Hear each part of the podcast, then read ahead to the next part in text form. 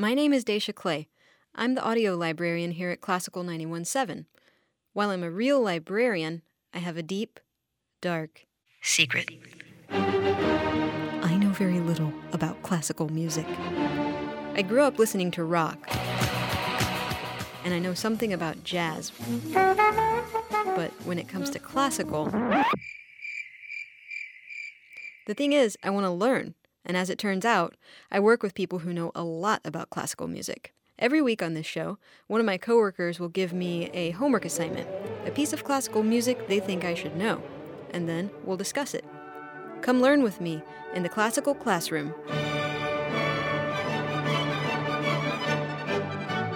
Hello, everyone. Welcome to the classical classroom. I am your host, Dacia Clay, and today my instructor is going to be an actual instructor, Professor Timothy Hester from the University of Houston Moores School of Music. He is the Associate Professor of Piano and Director of Keyboard Collaborative Arts there. Welcome to the show. Thanks, Dacia. I'm really glad to be here to instruct you. Yeah, this is, I mean, I'm going to get an actual bona fide yeah. lesson from a certified professor. so tell us a little bit about what you do. What is, for example, um, director of keyboard collaborative arts? What is what does that mean? Well, collaborative playing is when you play with other people, mm-hmm. and so as opposed to just by yourself. Oh, sure. And so, uh, chamber music and accompanying all sorts of uh, different sized groups, and I, I'm involved in teaching chamber music, and I teach courses in collaborative art, playing, the art of playing uh, collaborative music, which is quite difficult. You know, there's a lot of skills involved that aren't necessarily the same as uh, playing by yourself. And you're also on the uh, the faculty of the Houston Grand Opera Studio, so you're into opera as well. You That's right. Are one of the busiest people I've no, ever met. I'm sure not. I'm sure not. Well, so what are you going to be teaching me about today? Well, I just noticed that you said you don't really have much background in classical music. Mm-hmm. You probably listened to a lot of rock and that kind of thing when yeah. you were growing up. So I did too. I mean, I, you know, in in uh, in 1968, my parents took me to the what's now the Arena Theater. It used to be called the Houston Music Theater for what they thought would be a kids show. Mm-hmm because there was this song by the Ohio Express called Yummy, Yummy, Yummy, I Got Love in My Tummy. Do you remember that, that, song? song? Yeah. And I said, I had heard they were coming, and I said, Mom, Dad, can I go to this show, you know? Mm-hmm. And they said, Sure, Timmy, you know, because we lived right around the corner in Sharpstown, and uh, they dropped me off. They took me over and dropped me off. Mm-hmm. And it turned out that the Ohio Express was the opening band for Steppenwolf. What? so I was 10 years old by myself in a suit at a Steppenwolf concert. Awesome. And it was it was unbelievable. It was like the best night of my life, you know?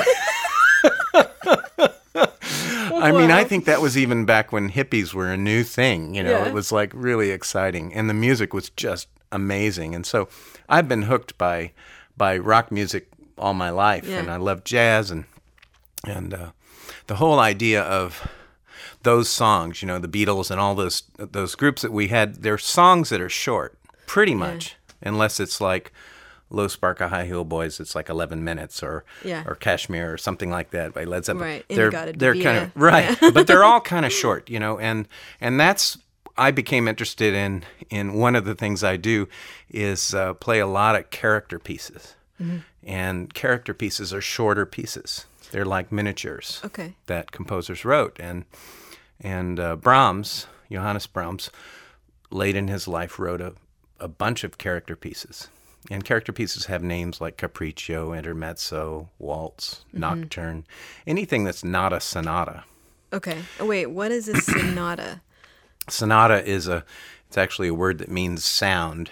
Okay. You know, it's a sounding piece. Yeah. But usually what we think of it is, is a it's a form of music that has an A, a B, and then a return. You know, it's like a an exposed area of new material that has mm-hmm. a couple of ideas, then a, an area where that's developed mm-hmm. by changing harmonies and manipulating those two ideas, and then it comes back home to the original material.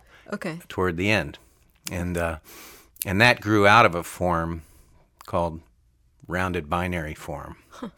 And one of the pieces we're going to look at today is a, I would call it probably like a rounded binary form, which is hmm. sort of like a miniature sonata form. I see. Where there is a return. What's okay? So what's the length of your average sonata? Average sonata, gosh, well, Scarlatti sonatas that are old are, are they're kind of like a binary form, but you know Beethoven wrote uh, a sonata that's you know 52 minutes long. Okay. Yeah, they can be huge. Okay. They can really be huge. And are they typically for one instrument or for many instruments, or how does? They can be for one or many. Okay. Yeah. Okay. So. Interesting. Yeah, it is really interesting. Hmm. So the idea is that these names of uh, character pieces can be words that describe the mood of the music that you're going to play. Yeah. So Brahms wrote this, you know, capriccio. It'll be a capricious uh, uh-huh. uh, idea. Or he wrote a waltz that will be like a dance, like a waltz. Or a nocturne that Chopin wrote will be like a night piece mm-hmm. and have that kind of mood. And maybe not necessarily an actual night piece, but more of a dream of a night piece, like dream a like a psychological time piece. Okay. That you imagine a nocturne. Yeah. You know? So it doesn't really have to be music that you snore with. but it can be music that you just you hear and then it takes you to another world and you kind of go into a daydream and listen to it. Like captures the mood of right. of nighttime right. rather than okay.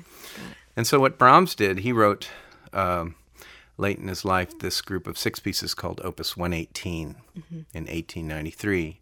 And the first two pieces are sort of linked together. They're uh, they have similar tonality, mm-hmm. and uh, and the first one sort of sets the table for the second one. Okay. And they're beautiful pieces. They're really beautiful. And Brahms, you know, he's a he's a master at writing in this form because he's a master of of nuance, mm-hmm. which I think comes from having a very nuanced personality and also nuanced technique of composition. Can you tell me a little bit about Brahms? Like, when did he live and who were his contemporaries, that kind of thing? Well, Brahms was born in 1833 and died in 1897. Those are his dates. He also had dates with Caroline and Diana and Gretchen and people like that. No, I'm just kidding. and uh, no, he spent most of his life hiding in the bushes watching Clara Schumann with some binoculars. he had a he had a close relationship with Robert Schumann's wife, Clara. Ooh. And Robert was a mentor of his, and, and he had a very close friendship. No one really knows the extent of their relationship, but mm. he dedicated many pieces to her, hmm. and this is one of them. Okay. Uh, so she died about maybe a couple, maybe three or four years after this was composed and he did too. Uh, I'm not sure of her dates, but but it was a time of life when all of his friends were dying, mm-hmm. and he, you know, he he had great uh, a deep feeling that he wanted to express. Mm-hmm. I guess music that could console people. Hmm. And at the university, we had. Uh, in 2001, you know, after 9 11, mm-hmm. we had what we called a Remembrance and Unity mm-hmm. concert and I played one of the the, the second one, the Opus oh. 118 number two, at that performance because I felt I worked at the World Trade Center when I lived in New York, oh, wow. and uh, and I felt like it, this piece of all captured a, a feeling of uh, of wonder mm-hmm. that that it, it kind of described the feeling that you're just in awe of life yeah. and and what can happen and yeah. So I felt like it was the right choice. Hmm. Yeah, it is a really, really lovely piece. Was um was Brahms Austrian or German? Oh dear. Well, he was born in Hamburg. Okay. So. Okay. I guess he would be German. Yeah. Although I'm not a music historian, so I, I love so. I love asking people questions they can't answer on my show. It's yeah. my favorite thing. well, let's hear some music. Sure. Well, I'll play. I'll go ahead and play. Maybe I'll play both of them in a row because one leads to the other very well, and then we okay. can talk about them. That sounds good. Okay. Yeah. This first one is uh, it's an they're both intermezzos. So they're, the first one is marked allegro non assai, mm-hmm. ma molto appassionato. Mm-hmm. So that means not too fast, but with great passion. Okay. And uh, the second one is marked andante teneramente, which is uh, usually you think of it as a walking pace, although I like to think of an andante as if I was in a canoe. and I'll explain that later. Okay. And okay. teneramente means caringly, you know, like you're holding a baby or something like that. I had no idea that musical notation was so descriptive. It can be unbelievable. Like in Beethoven's markings are, are really they're like huge long descriptions. But that's what that's the most important thing and huh. that you understand what they mean. I mean, I had a student that it, I it, the marking was allegro con brio and mm I said, "Well, do you know what that means?" And they said, "Well, it means it means uh, fast, and then they weren't sure what con brio meant, mm. and they guessed that it meant fast with cheese. but, but that actually means fast with fire. Oh, so wow. anyway, I'll try this okay. first one and go to the second. Sounds good.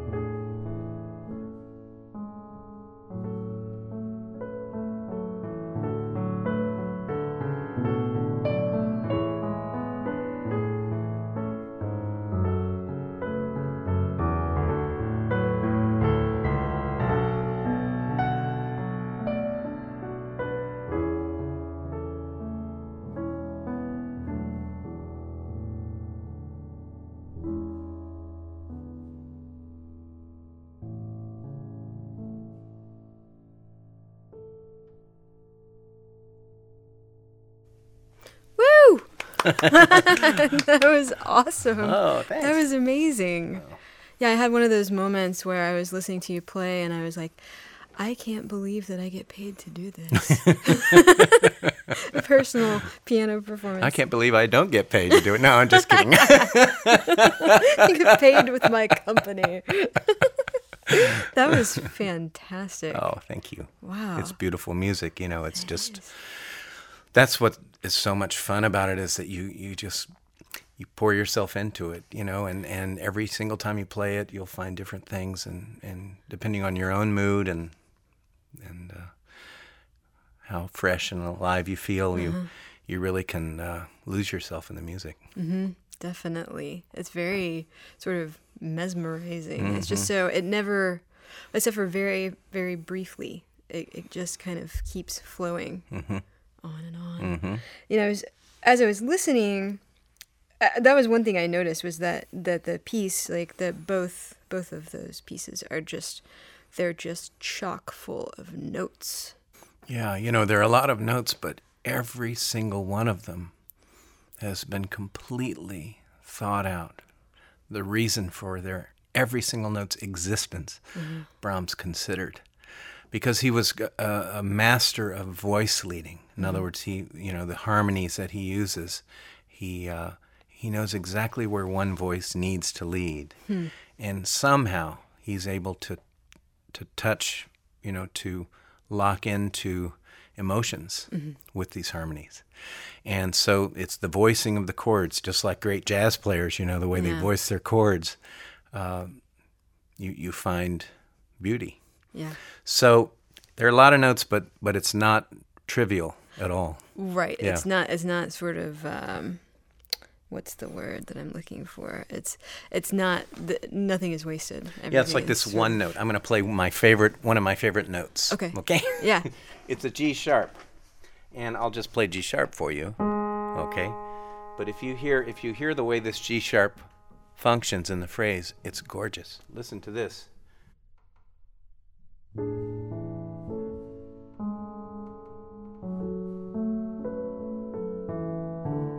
So you'll hear the G sharp here. Mm-hmm.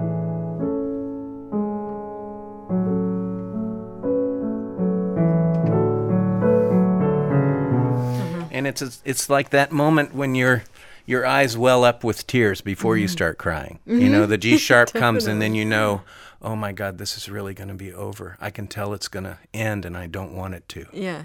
You know, Yeah. and it's really a touching note.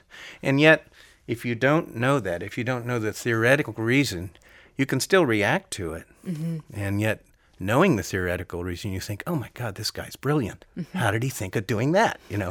and so, so there, and there are a lot of notes like that. I've wondered. You know, this was written at such a different time and such a different place than what I'm familiar with, and I imagine that there were nuances of emotion uh, and things like that that Brahms might have and his contemporaries might have felt that I don't even know about. That's possible, but when you think about it, you know, a flower is still a flower, you know, and we're all human. And I think what you're touching on is is really the crux of the matter, and that and there's a term that we use called gesture. And uh, there was a great American composer, Roger Sessions, who wrote a book called Questions About Music. And in this book, he focuses part of the book on the concept of gesture. And what that means is, you know, the, the composer can write down the music and indicate what he thinks, if it's a good composer, what the gestures should be. You know, you say, what is a gesture? Well, basically, you have what I call a positive gesture and a negative gesture, Yeah. and many degrees in between. The positive gesture is in the music is when you know you play something and you're projecting out to the audience and they're listening to it and they're they're leaning back going oh my god listen to that you know it's like a really strong place mm-hmm. you know and so the performer has to be flex his muscles a little bit his Right. spirit and and and flex out into the audience like a solar flare you know or something like that um, and the opposite is a negative gesture and then that one you have the kind of moment in the music where the performer needs to be at their most vulnerable mm-hmm. and opening themselves up so that the audience leans forward and they empathize and they say, "Oh my gosh, what is he okay?" you, know, you know, and it's like there's constant flux, like the way a uh-huh. tree moves in the wind. You know, it's like back and forth in different directions, and you have you have these moments in the music that are that demand that if the music's going to succeed. Mm-hmm. It's like you have. I'll play a. Let me play a phrase, and you'll hear two different gestures okay. within one phrase. Okay.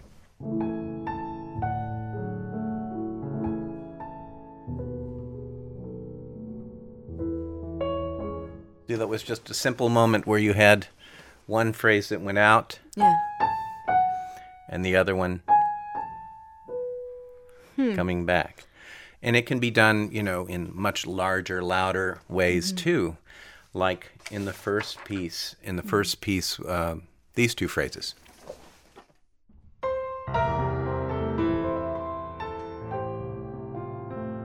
The two phrases are different, even though they look rhythmically the same. Mm-hmm. You have these harmonies that go out and then some that pull in. It's like huh. almost like, like waves. a wave. Yeah. Exactly. Huh. Yeah. What do you think Brahms was the master of? What did these pieces illustrate that maybe other composers around his time. Yeah. Did well, he was sort of known as a classicist uh, around his time. There were some mm. people felt he was stuck in the old way. Yeah.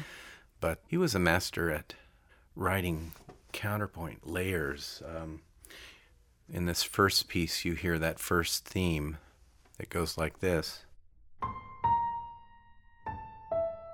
It's just a simple melody. It's a motive mm. that comes and then going against that is this accompaniment that comes up. Mm-hmm.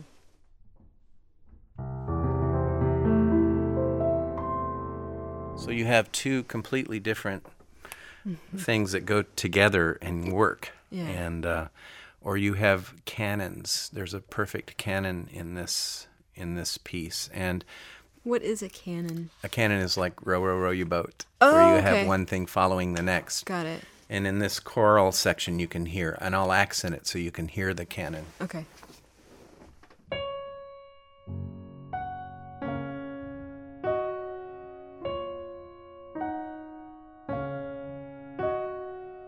You hear the, mm-hmm. the left hand following the right hand. Yeah. And it's sort of, when you're playing it, you think to yourself, okay, well, the one melody is maybe I'm speaking, mm-hmm. and the other melody is my thinking about what what I just said and thinking, you know, was that mm-hmm. is that what I really feel or I feel it so much or That's such you an know, awesome way to think about and that. And there's all kinds of places in this music where you can, you know, you can put yourself into it and it mm-hmm. actually speaks the way that you feel, you know. so, I think he's a master of harmony, voice leading. He's a master at making a simple melody somehow work. So I, I, know that if you look at things theoretically, you start to marvel at how did he think of that? You know, it seems right. so simple and yet it works. Mm-hmm. So it could be that he understood so much of harmonies from the time of Palestrina, and he, he understood so much about what had been done prior to him by Beethoven and Mozart, and and then he just kept developing it, so it became even more and more refined. I see. So, wow, this has been fascinating, and it has been so much fun to to see someone perform live. I, it's one of my favorite things. It's a lot better than seeing them perform dead. True story. Well, Tim, thank you so much for being on the show. Really appreciate it. Thank you for showing this to thank me. Thank you, Dacia, and good luck with your ongoing journey. Thank you. And listeners, if you have any questions that you would like addressed on the Classical Classroom, don't forget to send me an email at dclay at classical917.org. Thanks for listening, and we'll catch you next time.